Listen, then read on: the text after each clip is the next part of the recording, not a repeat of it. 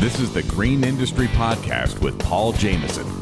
Join Paul as he chats with today's green industry experts and leaders about how to build a successful business and live a purposeful life. Here's your host, Paul Jameson. Well, a warm welcome from the beautiful state of Georgia. I'm Paul Jameson, and thanks for tuning in to this inaugural episode of the Green Industry Podcast. On this podcast, I chat with today's leaders and experts on how we can build a successful business and also live a purposeful life. I'm passionate about both of those having a profitable and successful business. Now, I'll share a little bit of my story today. My business has not always been profitable and successful. Thankfully, it is now, but hasn't always been the case. I've learned many lessons along the way.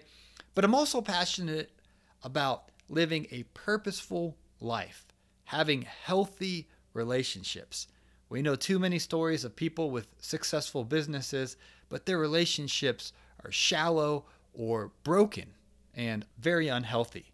And so on this show, my goal as I interview people is not just to learn how to build a successful business. And oh, we will get into the details, the nooks and crannies, the X's and O's on how to be successful in business and how to be profitable in business.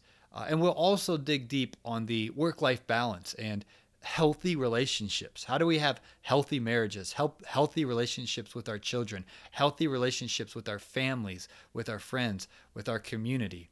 Very, very important. So that's a little bit of the vision of the show. And on most episodes, I'll be interviewing a leader or an expert uh, about their business and their life and what they've learned along the way. But I wanted to take this initial inaugural episode and share a little bit about who I am and uh, my story. Now, my name is Paul, and I do have some history and experience in broadcasting. So, this podcast is something that's not necessarily new for me, but it's super exciting, and I'm very uh, pumped up for this adventure. Uh, but I do have a radio show here in Atlanta in addition to my landscaping business.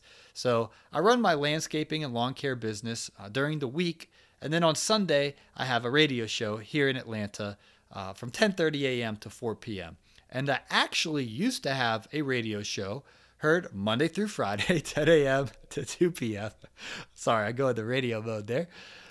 But what was happening is I was doing a full time radio gig on a midday show. I mean, tens of thousands of listeners. It was awesome.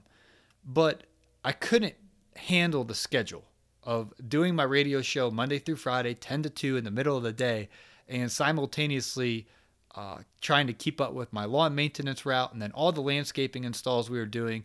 I just burn out and when I do something, I want to do it with all my heart and with an excellence. And I wasn't able to do that because I was just stretched thin. And so in 2016, I had to slow down at the radio station. And uh, I still do a show there, but just not every single day. And I focused more on my business. Now, in regards to my business, I actually grew up in Ohio. I went to college in Ohio. Then I moved after I graduated. I moved down to down to Atlanta. I was in 2009. And it was in the summer of 2010. I was walking through the neighborhood I was living at at the time. Very funny story, actually.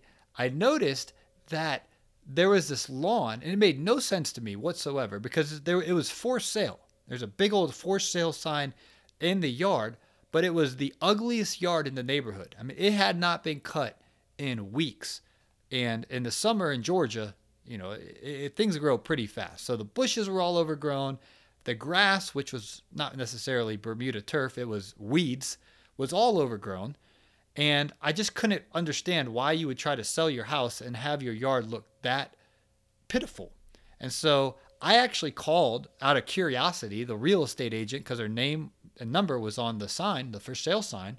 And when she answered, I because I just said, "Hey, ma'am," I said, "I just wanted to make sure you are aware that this yard is, you know, completely overgrown. And she's like, oh, we are aware. Our landscaper had something happen to him. We're scrambling to try to find somebody, and we haven't been able to get somebody reliable to come out there. And she's like, what would your price be to do the yard? And I was calling as a concerned neighbor, if you will, not as a landscaper. I didn't even have a mower. I didn't have a business. I had nothing uh, in regards to a lawn care business. But the light bulb went off in my head in that moment. And I realized, wow, I could make some money doing this. And so I rambled off $60, which was not the right price. Not even close. Not even close. But that was my first job. And so I had to scramble to figure out how I was going to get it done. I didn't have a truck at the time, I had a Honda Accord. And I was renting the house I was living in from my friend who was pursuing his music career. So he had a little uh, 21 inch push mower, not even self propelled at the house, but that's all I had. And so I went over there with that thing. It didn't work because the weeds were so high. So I had to actually pay my friend to come out and do the job. And uh, long story short, that was my first job. Lost a whole bunch of money on it by the time I paid everything out. But when I got done, the lady said, "Hey, we have another property, you know, in a couple neighborhoods down the street. Would you be interested in that one?" And I told her yes. And again, I scrambled to get the proper equipment. My my friend who closed down his lawn care company to open up a nursery, he's like, "I have all this equipment if you want to use it until you can get yourself established." Um, so that solved that problem. I had a, a weed eater, a edger, a hedge trimmer, all, all the things you would need, he let me use. Uh, except I didn't even have a truck. I had a, a, Honda Accord that summer, so I had the, you know, the mower sticking out the back seat window. It, it was, it, oh my gosh, it's it's painful to even think about.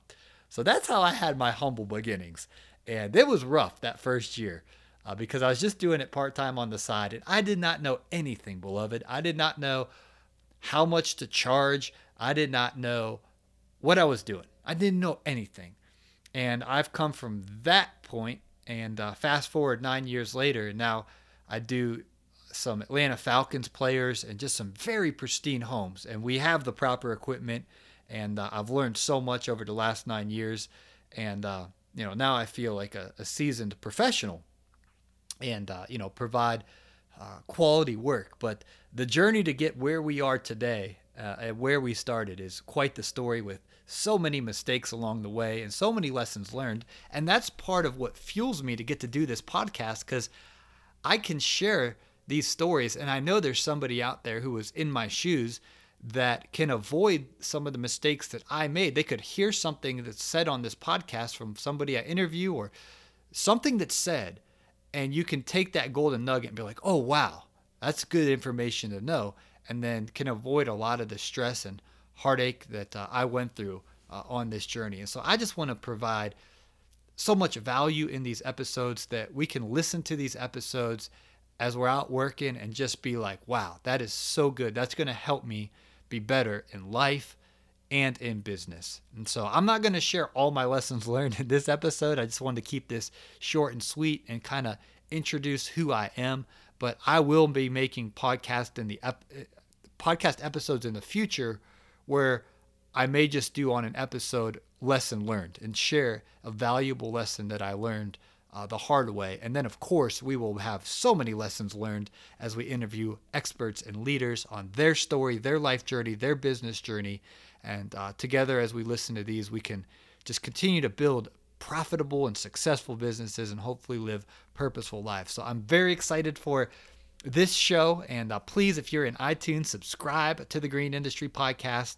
It would mean a lot. Uh, and then you'll get the uh, notifications when future episodes uh, come out. They'll just automatically load up there for you. And uh, I really think that this show is going to provide a lot of education uh, and inspiration. And I'll do my best to uh, provide a little entertainment along the way as well. So thanks for listening to this inaugural episode. And uh, I already have three other episodes I just uploaded uh, today. One with Naylor Taliaferro, the lawn care rookie, as he shares about the GIE rally. So check that out. And uh, I'll share more of my conversation with him in some future episodes as well as Naylor unpacks his story. And then check out my episode with Brian's Lawn Maintenance as he shares how we can be focused in our businesses and life.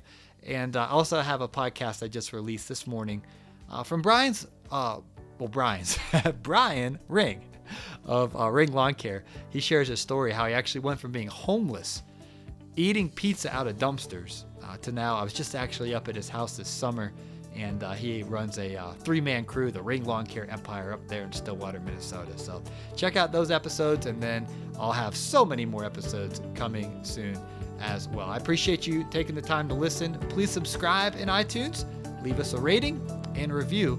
And uh, thank you for your time today. I look forward to making more of these episodes.